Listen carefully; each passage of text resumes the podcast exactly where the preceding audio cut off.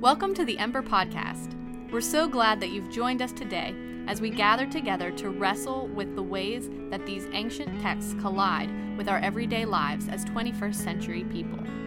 Using art, music, and the world around us as our guide, we hope to breathe new life into these texts and that our conversations spark as much curiosity and creativity for you as they do for us.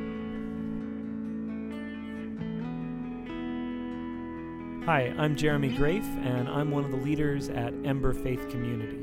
Hi, I'm Allison Spooner, and I'm the pastor at Faith Emmanuel and Hope Presbyterian Churches. Hi, I'm Kelsey Wallace, and I'm a PhD candidate at Drew University.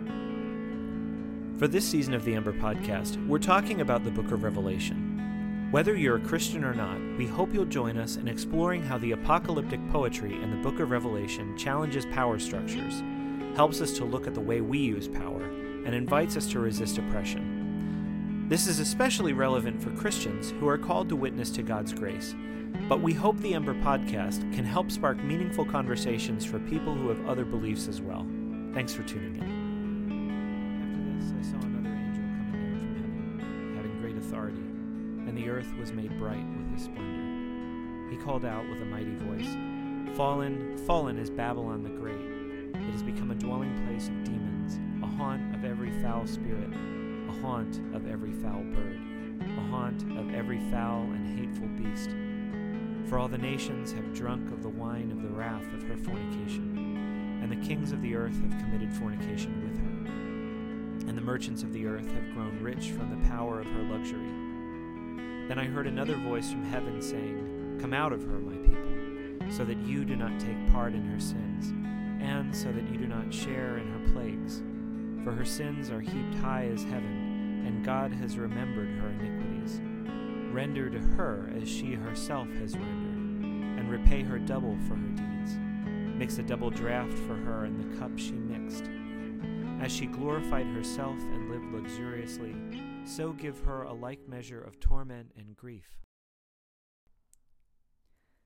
So last week we were in Revelation 17 and we were introduced to Babylon the Great, mother of horrors and of earth's abominations. And this was a per- personification of the city of Babylon um, as a woman. And we talked a little bit about how disturbing and strange that imagery was. But as we move into 18, that continues. Um, as we read through it, we see that Babylon's reach is far greater than um, just within this one city.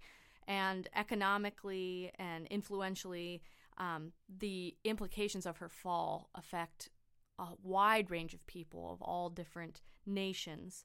Um, yeah, so we see it's tied in with everything.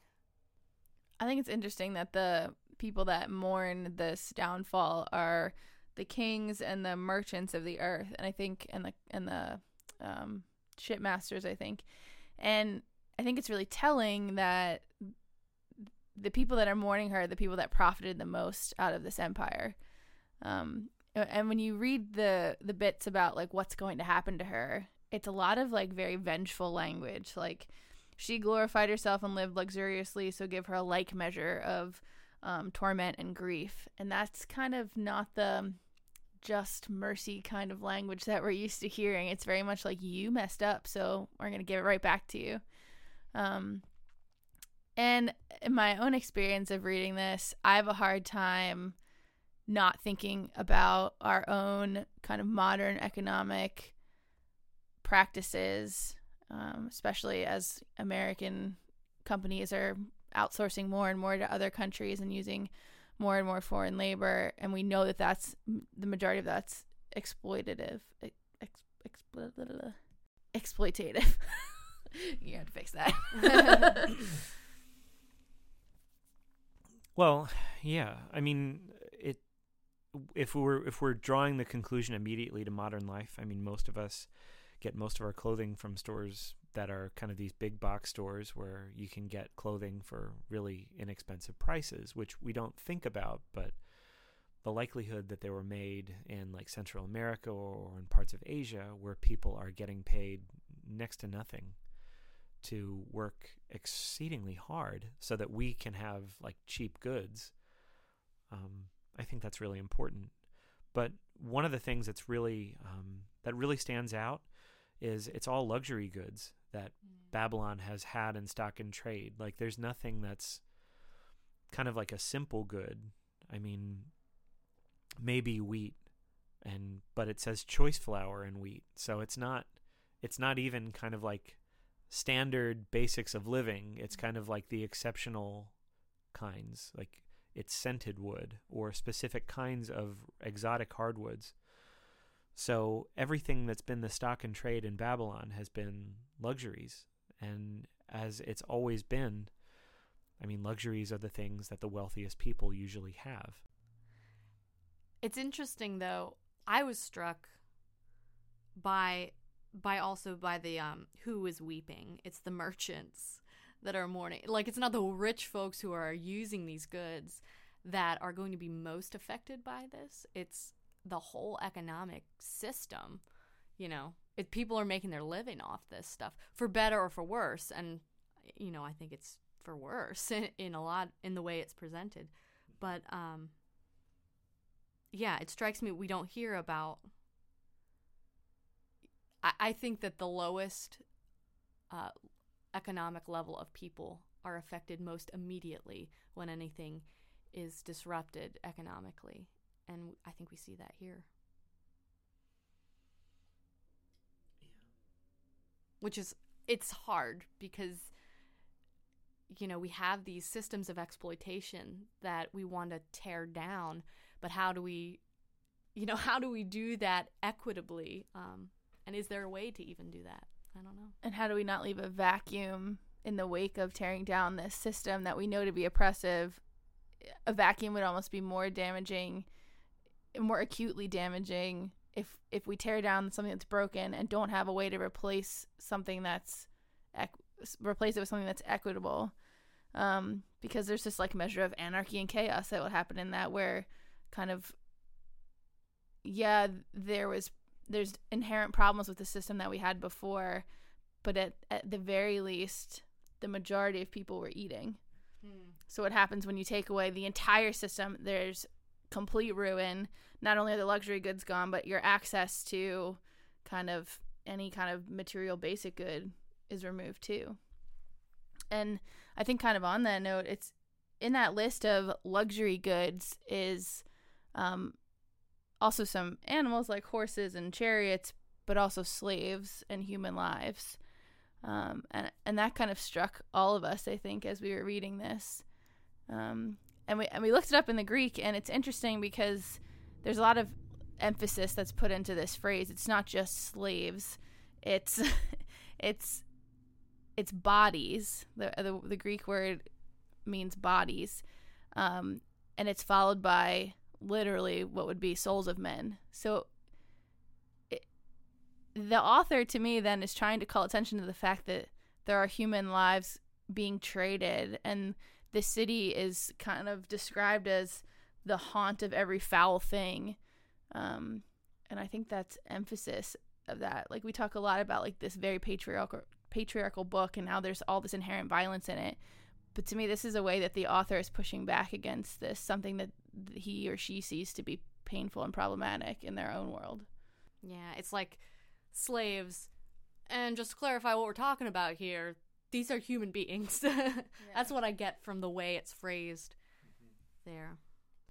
Well, and again, I mean, we we talk about our own times, and you know, we're we're fully confessional about the fact that most of our electronics were probably made in factories that people weren't really getting paid well, were potentially being punished for not producing enough, and so we're.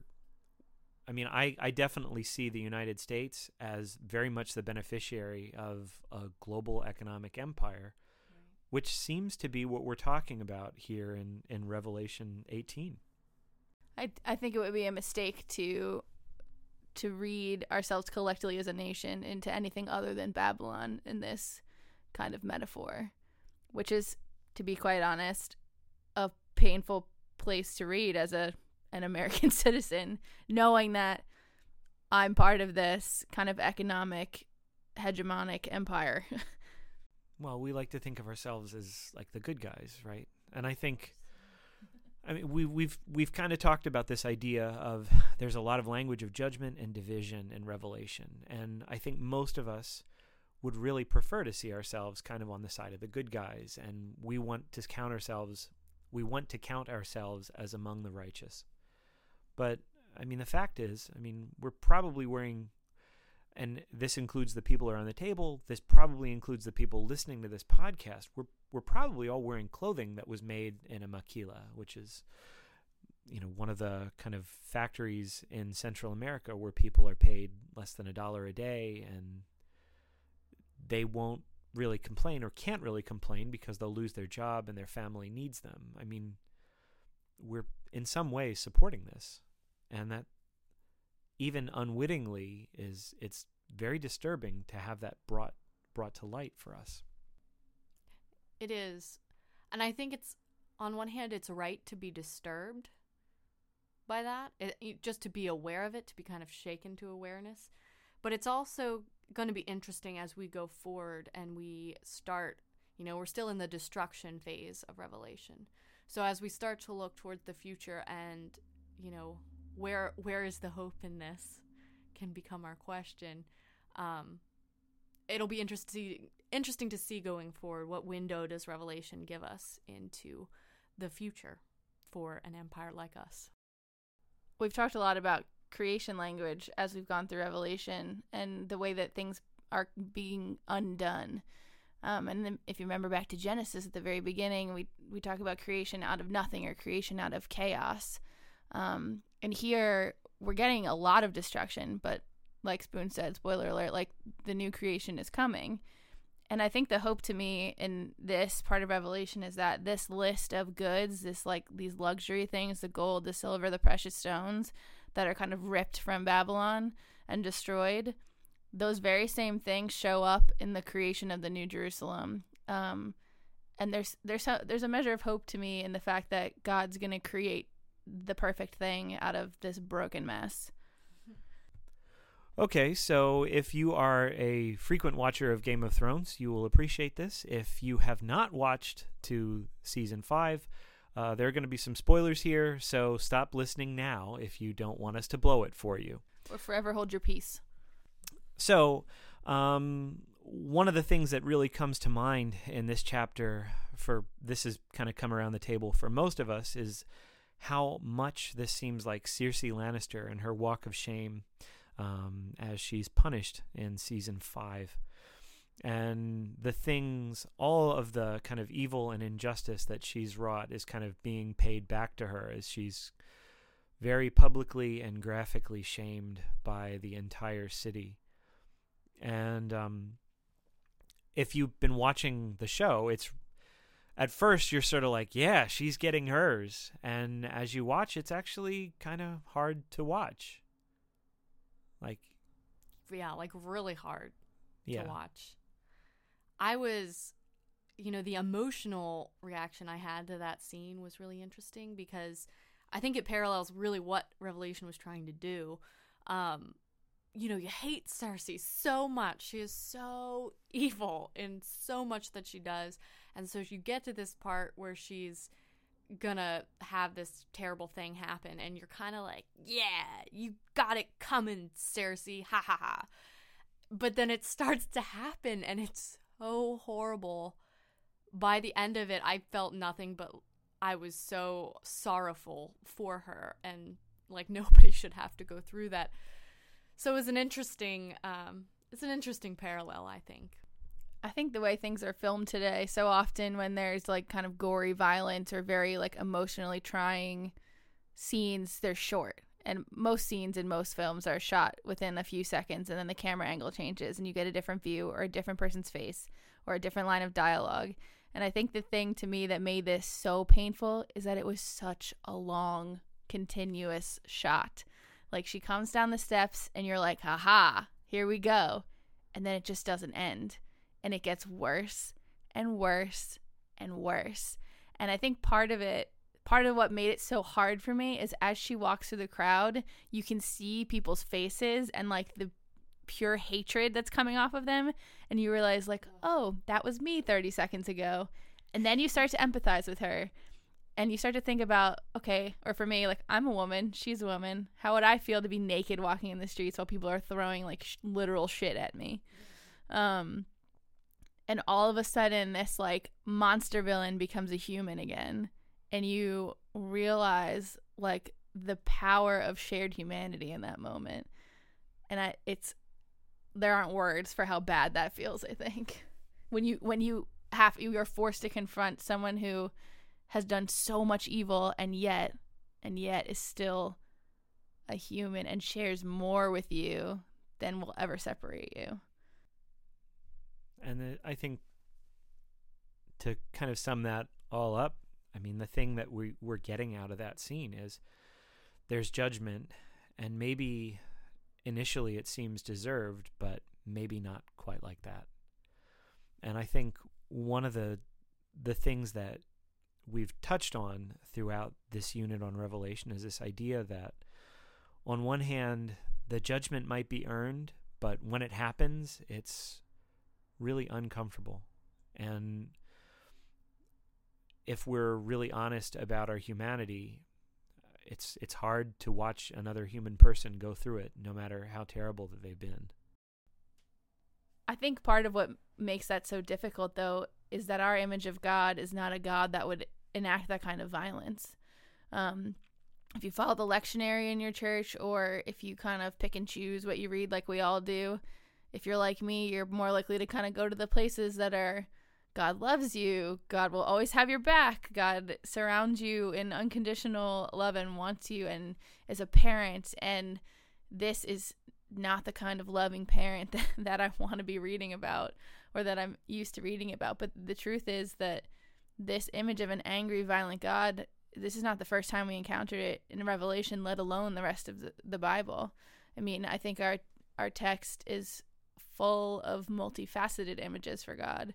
And while this one is uncomfortable for us as people in positions of power, especially as Americans in positions of economic power, um, the truth is that this vengeful, just God is a God that's very hopeful for a whole lot of people. So, for our invitation this week, maybe we can look at ourselves as, um, in one way, being a part of some of the sin and oppression in the world in terms of what we buy, how we consume, but also maybe the other invitation might be if we're talking about judgment, who is that good news for? And in what way can our choices enact both mercy and perhaps a greater sense of justice? As we work through this text, we want to make sure that we are also in conversation with you, our listeners. So we invite you to reach out to us with questions, comments, and we'll be addressing these as we go on in subsequent podcasts. You can send your questions to emberfaithcommunity at gmail.com. Hope to hear from you.